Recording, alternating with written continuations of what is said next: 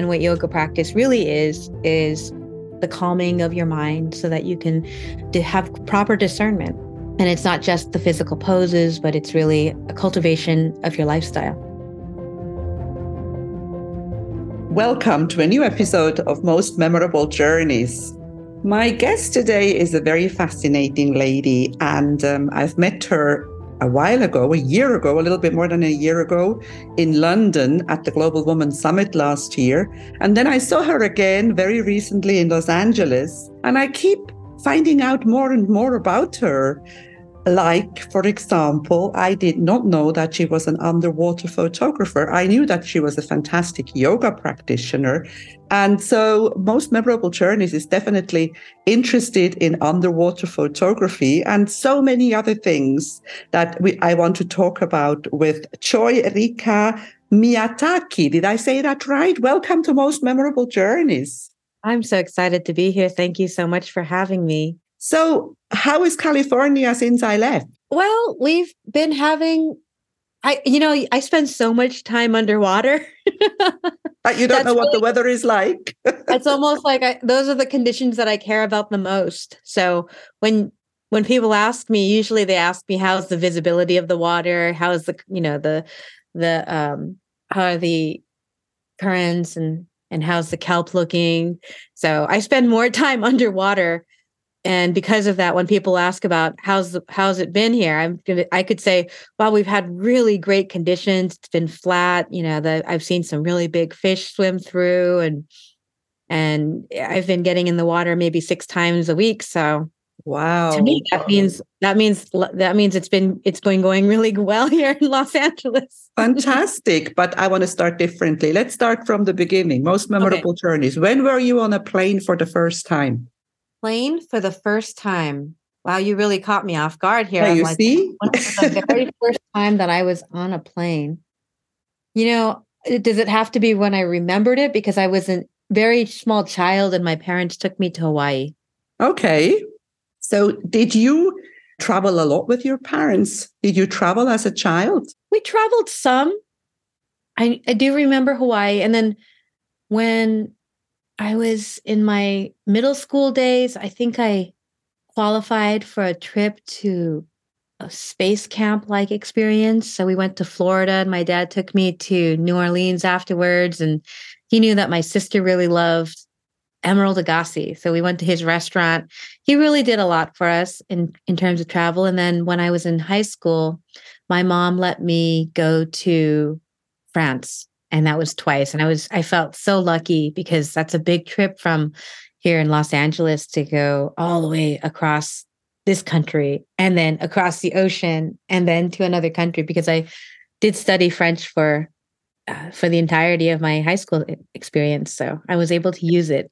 Yeah this is true because one doesn't realize people who live i don't know here in cyprus or in europe they don't just we just don't realize how big the United States of America are because you know flying from LA to New York can be anything between I was lucky when I flew to New York last week because we had good wind it was only four and a half hours but I have been on planes where it was nearly 6 mm-hmm. Right. And I I mean from where I lived in Los Angeles, I went to my undergraduate school as far as you can in in Amherst, Massachusetts. That's about a 6-hour plane ride. And then for graduate school, I went 6 hours into the ocean. I was in Hawaii for my graduate education. So I I got 3000 miles apart both ways.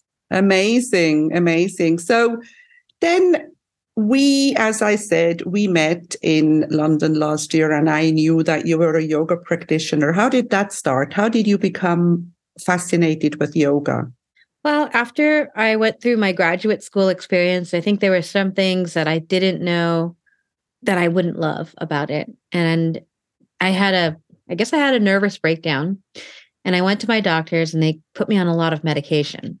I wasn't sure what I could do because I used always used my mental facilities to do things. And I thought, well, it's becoming a challenge being on these medications. And I thought, you know what I could do?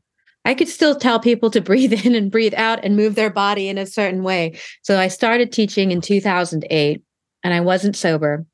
And I did get sober seven, eight years ago. And at that time, I just discovered what's called yoga therapy. I used the tools from yoga therapy to stay sober for as long as I've been. And because these tools are holistic, I was able to really incorporate developing my relationships uh, and my holistic health into a place where I didn't feel like using ever again. That's amazing. So let's take this from the practical side. For someone who okay you t- you did a lot of work. You you were not you had you were on medication you wanted to get off the medication so you went all out i would imagine and you be, and then you ended up being a practitioner.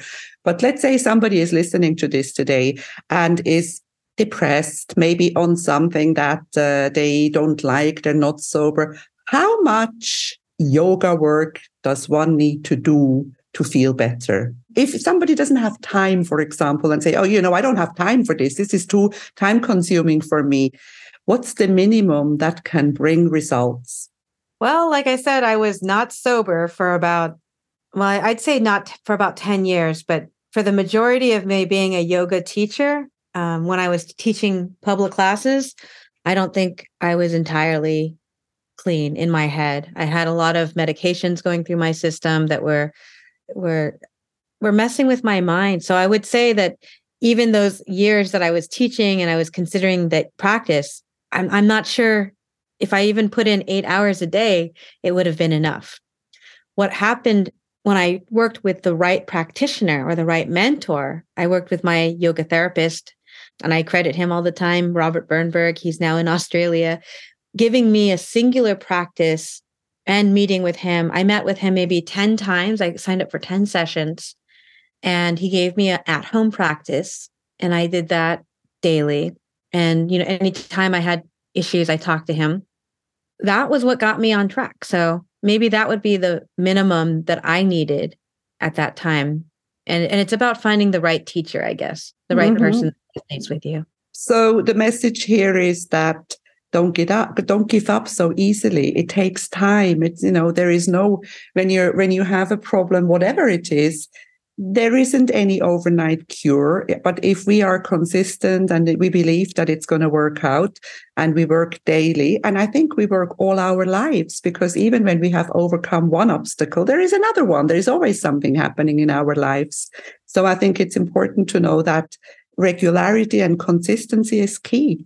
I'm agreeing with you. Absolutely. It's just all it's just keep looking for those little nuggets those little nudges to get you to you know the next the next step and you know the yoga what we say is if you read the yoga is about the sutras there's these lines and when you read the lines they don't really mean too much but when you have a teacher that unpacks the lines for you the very first line is atha yoga anushasanam and when you read those lines and you have your teacher unpack it, Atha is now. And the way that my teacher says it, he says, Well, you know, I've tried all these different ways of dealing with myself. I've tried, you know, medications. I've tried, uh, you know, sitting. I've gone to do all these types of things. And, you know, it didn't work. I, have tried sex. I've tried, you know, dating different people. You know, I don't know why it's not working, but Atha means like finally now now begins what yoga practice is. And what yoga practice really is, is the calming of your mind so that you can have proper discernment. And it's not just the physical poses, but it's really a cultivation of your lifestyle. And I think um, it's also important to know that all we ever have is now, because there is no point in dwelling on the past, because no matter what it is, we can't change it. And there is also no point in worrying out the, about the future because we don't know if we have one. So enjoying the now is key. Absolutely. And yet if you told me that 10 years ago, I don't know how I would have reacted the same way maybe.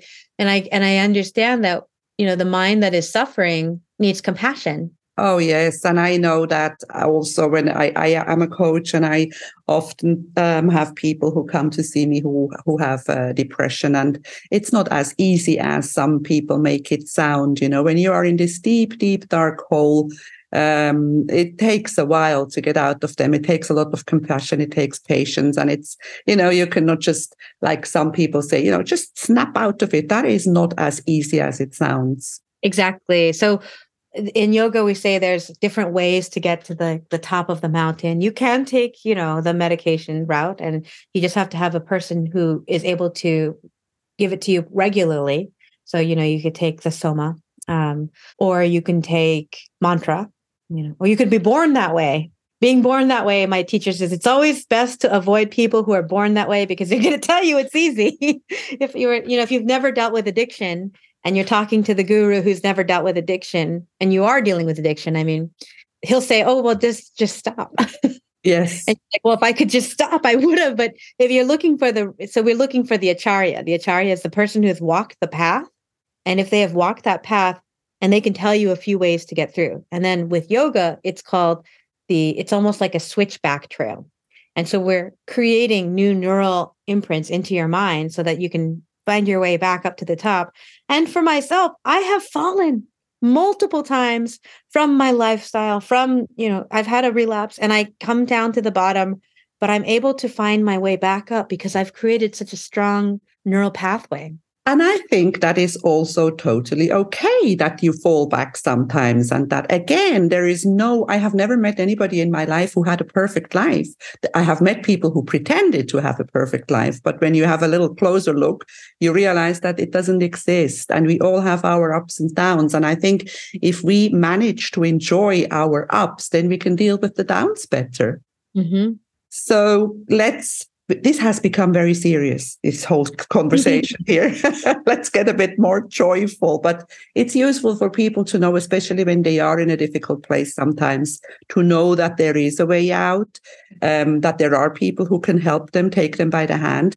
Also, I think it's also important to understand that we have to do it ourselves. Nobody can do it for us, but we can have somebody who guides us. And um, but I want to talk about something cool that you do. You do yoga retreats and you go to really cool places places. I don't remember. I went through your Instagram. I think you went to Cambodia or was it Vietnam? Cambodia, yes. So, I mean, not to bring it dark again, but I worked with Cambodian genocide survivors for four and a half years in Long Beach, California. And that's how I started developing my connection and love for the country of Cambodia. How was it? How was your experience in Cambodia? Well, I loved it so much. I, I think I've spent somewhere between four and six months there off and on in the last uh, four years. So, so you definitely like it.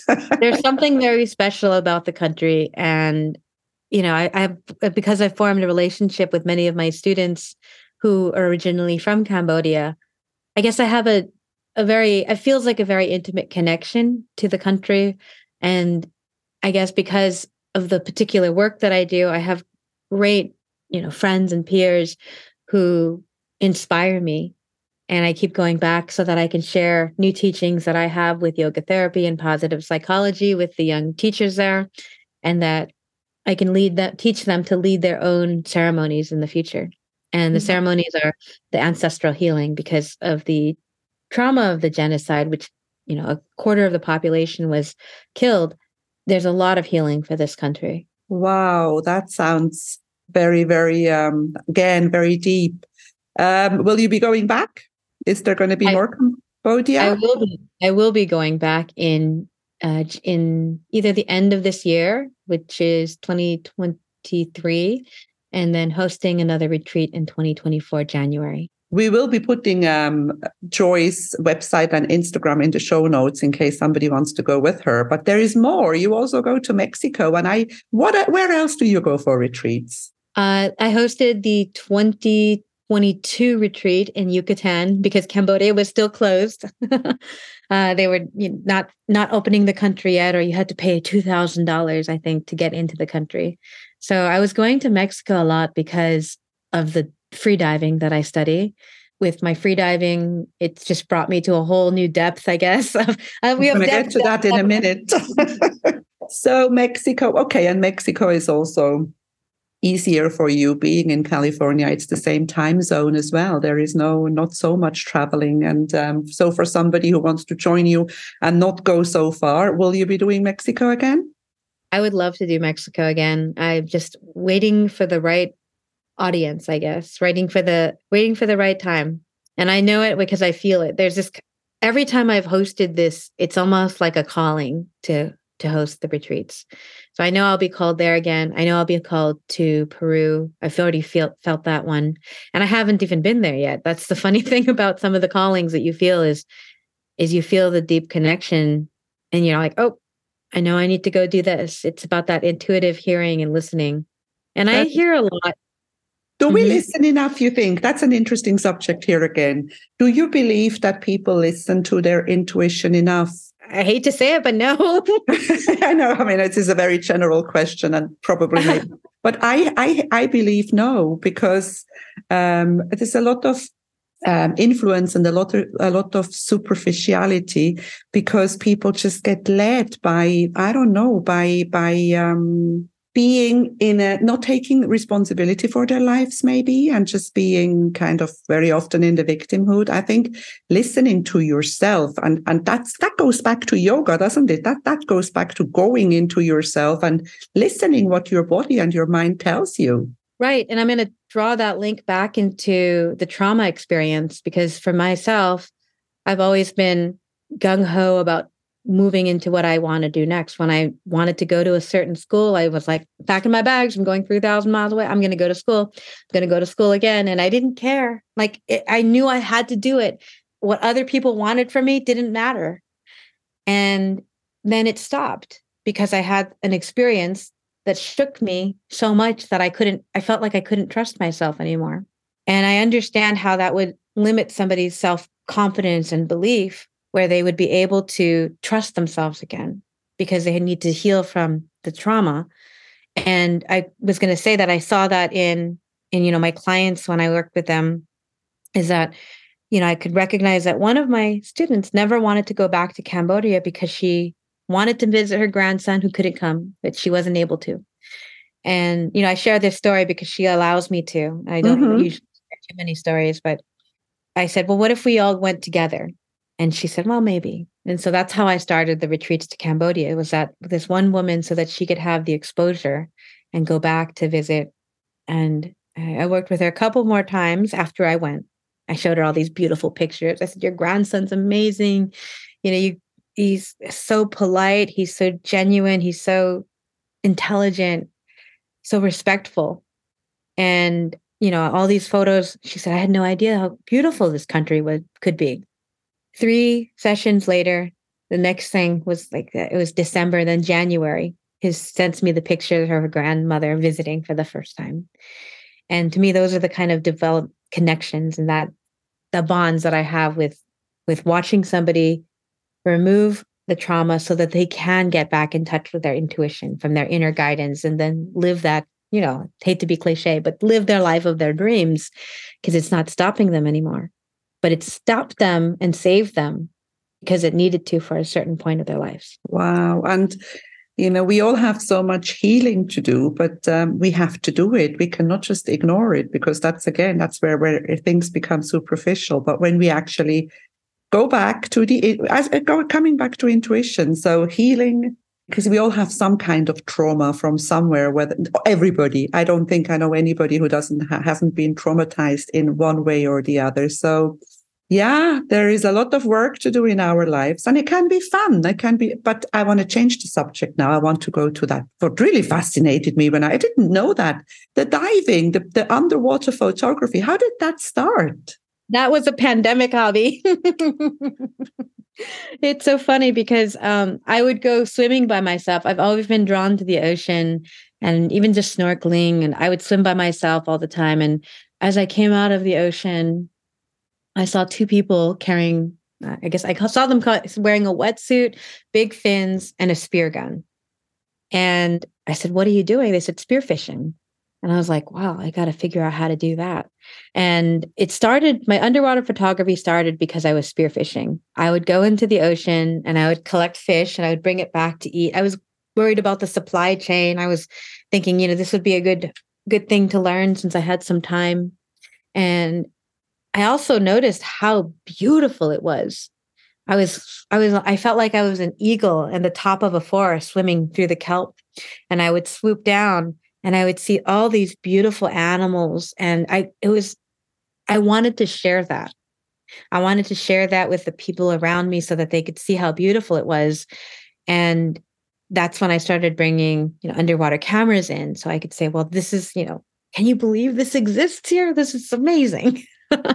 there is a whole world out uh, down there, isn't there, that we don't see if we don't go there. Right. And I get that, you know, I understand there may be fears for some people that they didn't want to go into the water. They're not maybe a water confident in the water. But that's one of my retreats in the Yucatan is to get people comfortable really being in the water and learning how to free dive and learning yeah but to- from the pictures that i see free diving is is diving without the bottle free diving is is not breathing yes uh, yeah in another lang- in other uh, languages it's called apnea yes that's it's a greek word yes so it's yeah, I think the Greeks may have invented it actually. Possibly they they have they have invented many things. I don't know if you ever watched that movie, um, The Big Fat Greek Wedding, because that man there in the movie says every word in the world has been invented by the Greeks. So, but yes, um, so how long can you stay in underwater? And how do you train it? Well, if you're training for it, you can stay under the water for a couple of minutes. And if you're not training, it'll be maybe a few seconds. So every once in a while, I'll push myself and I'll go do a master training. So, uh, like I said, this is a very new sport for me. I haven't even been doing it for three years, but I've done two different master's programs, and one was in the Yucatan um, and one was in Dahab in Egypt. And what you'll do is just day after day, you you practice going down and you stay down a little bit longer. You have people on top as safeties, making sure that you're not going to pass out when you come back up because you're pushing yourself to new depth. And then you log everything and you learn about what's going to make how you how you're doing what you're feeling so you get more in touch with your body you you hold your breath for any amount of time and you push yourself, you're going to notice this little hiccup feeling. So you learn how to work with your little hiccup feelings and and and get comfortable being uncomfortable. And again, it goes back to breathing because I mean, yoga is breathing, underwater diving is uh, free diving is breathing. It's um, and it's one thing that you know we can live without food for a long time. We can live without water for quite a long time, but we cannot live without breathing for very long. So it's one thing that we do automatically, and maybe sometimes don't appreciate enough that we can do it when we are free. I think also how um, trauma and and pain and depression can actually affect your breathing. You've nailed it. Yeah, that's that's right. That's the connection is is breathing is the connection between the yoga and the free diving because it is all breath work. And even when we're talking about trauma, it's very challenging to have a panic attack or anxiety attack. And I've had those in the past when you're taking a long exhale. You, I'm not recommending you try it, but yes, you take photographs though. That that that that came afterwards. First you went freediving you went spearfishing you watched these people do it you went do it and then you started taking a camera with you. And then you offered it as a service. Right. Well in addition to me being interested in all of these things my family has had a photography business. This year would be now 100 years so I was raised in a photography household in a family, in a studio, really. My great grandfather was a photographer pre World War II, doing pictorial work next to Edward, um, Edward Weston and Ansel Adams. And he was interned at Manzanar during World War II. It's an internment camp for Japanese Americans, if you didn't know about it, where they put everybody who was Japanese into the camps and they put in a little camera lens and a and they took pic- he took pictures. My grandfather became a photographer in the same community. And then my father was also a photographer and he would drag me to weddings on the weekends to take pictures. And his work became, uh, he has some, he has a photograph in the Smithsonian. And from a very young age, I was reloading cameras and scanning portraits and scanning different works of my great grandfather into collections. And so I developed the eye probably unconsciously, uh, just because I was doing it so much. And, you know, with cell phones, it's easy to, to, to frame and take pictures. And anytime I do post pictures, people always are like, this is a really great picture. Oh my gosh. And, you know, it became so that people wanted me to take their picture for money. And I'm like, well, I have a studio. So So sure, I'll, I'll take your photograph. And that's how I became an underwater photographer, I guess. a lot of family history and a lot of just passion, just being passionate about what I love doing. A hundred years of photography is a long time.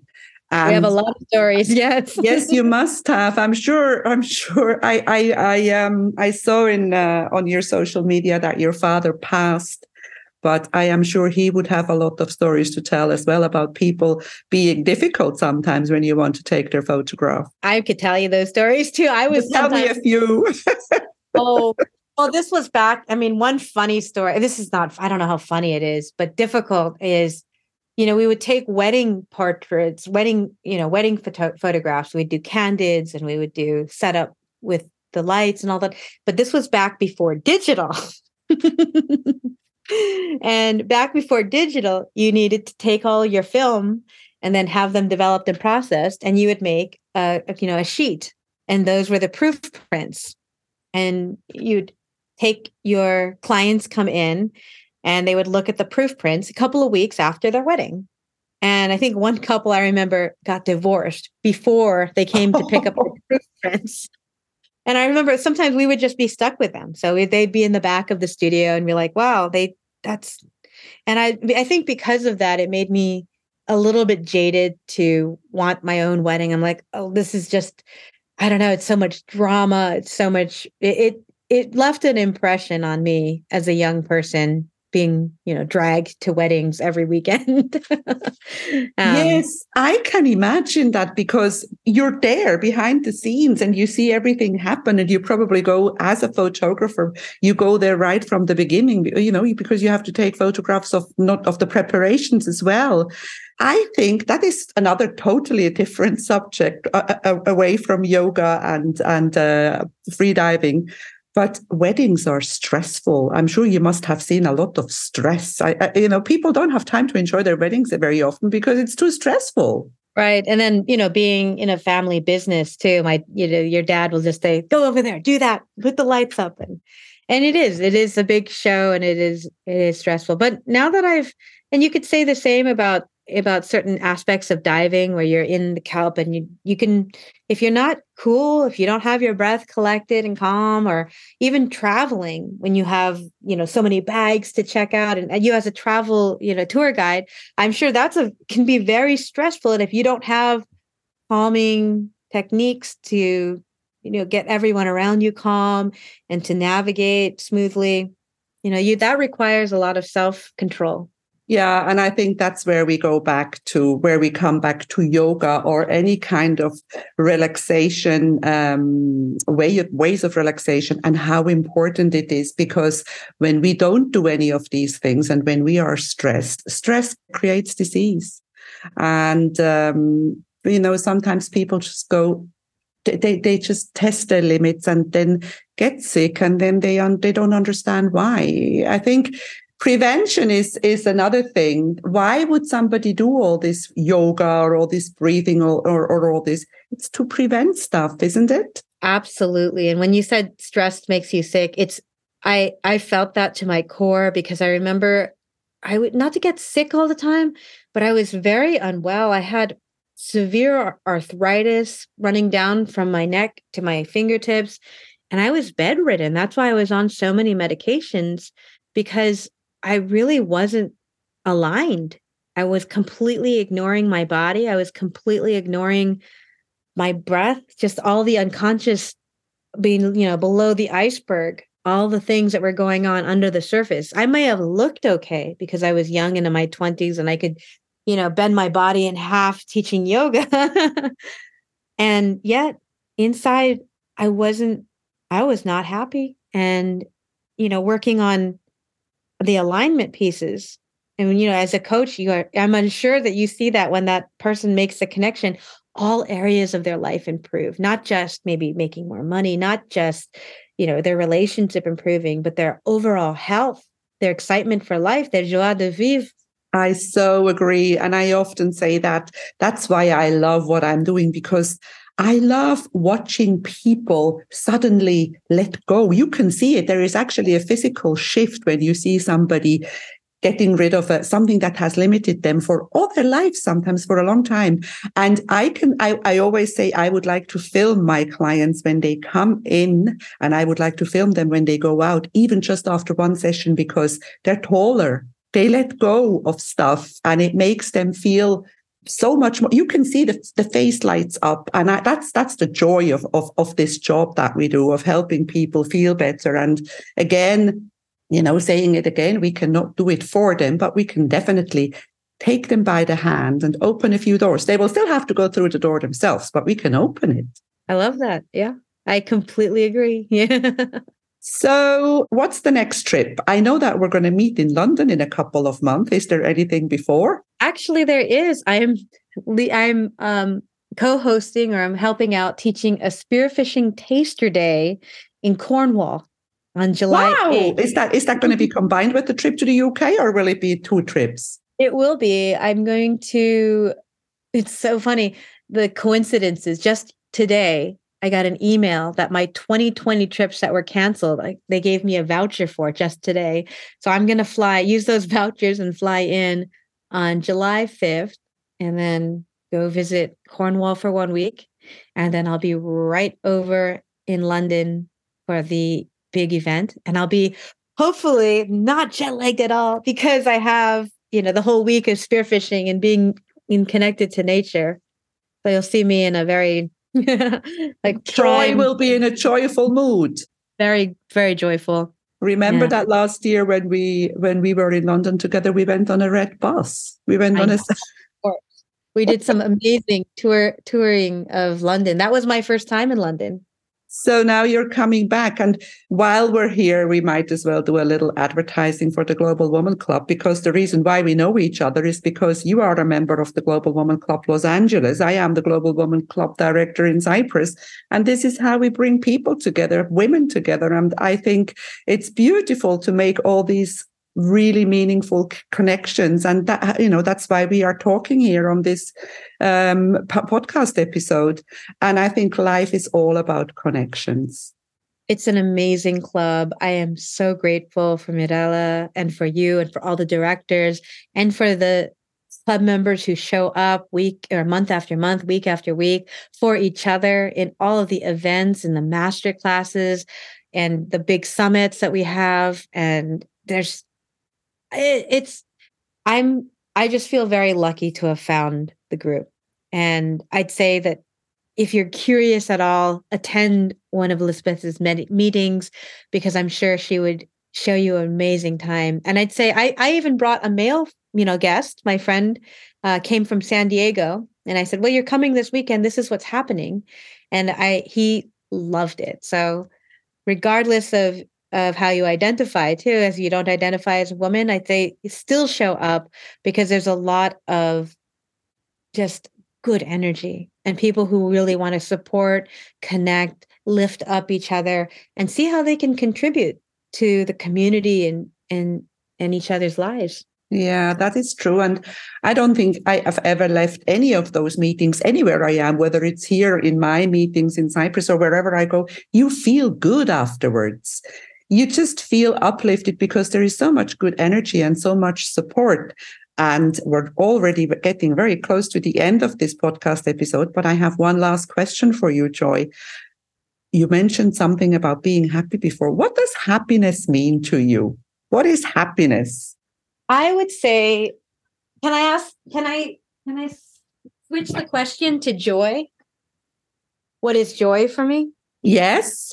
I found this. It says joy is the kind of happiness that doesn't depend on what happens. Wow. That is created inside of you. Right. It's the difference between being warmed by the sun and being the sun. Ooh, that is short and very, very to the point. And we can all, we all have that sun inside of us. We do. And, you know, sometimes in life, you can kind of get, we call it like there's something that gets stuck on you. And you need to clean it off so that your light can be shining and you could feel the warmth from within because it comes from within. And it's sometimes you might experience it as coming from another person because that person has cleaned you up a little bit. They've seen your they've seen your light and they've connected to your light. And I think that's what, you know, you and I we do as teachers is what we see that light in that person and we see, hey, you know, you have that in you. It's right there. And when you show it to them or you reflect it back at them, they can experience it a little bit warmer and then they get reminded on how to activate themselves from within again. Wow, I think that's a very beautiful way to end this episode because um, we all have that light within us and we just sometimes needed to clean it up a little bit. Sometimes we need to sort of stop the air from making it flicker too much. So let's leave it here with the light. Thank you so much for being on Most Memorable Journeys today. Joy Rika Miyatake. I love your name. Thank you so much for having me. It's been my pleasure. If you enjoy my podcast, please like, share, and subscribe to my channel. You will find all the information in the show notes.